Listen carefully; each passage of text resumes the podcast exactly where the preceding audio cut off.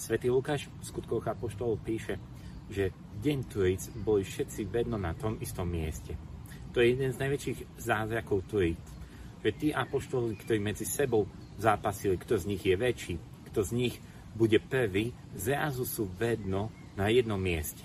Sú v jednote. A toto je dar ducha. Keď prichádza Boží duch do nášho života, tak zrazu padajú múry rozdelenie. Svetý Irenej a iní cirkevní otcovia poukazujú práve na paralelu medzi Babylónom, kedy v knihe Genesis v 11. kapitole máme opísané, že ľud stával väžu pre svoju slávu, preto aby si postavili pomník, aby sa na nich pamätalo a došlo ku rozdeleniu, ku nepochopeniu. A naopak, v skutkoch v 2. kapitole počujeme o tom, ako si ľudia rozumejú. Ako Apoštolom ľudia rozumejú z rozličných národov.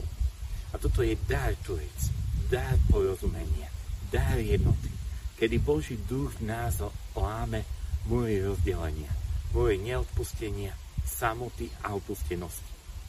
Kde ty dnes potrebuješ zažiť Trojice?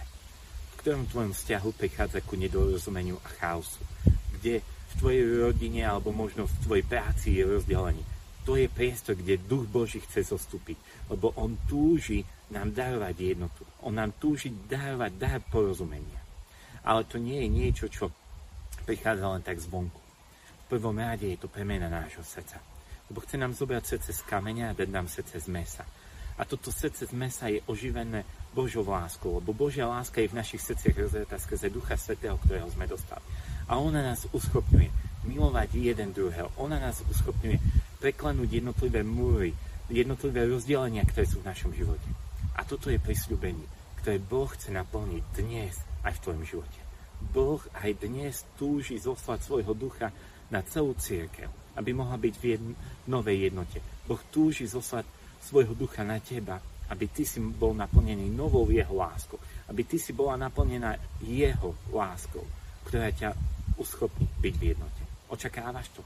Lebo toto prisľúbenie je dnes aj pre teba.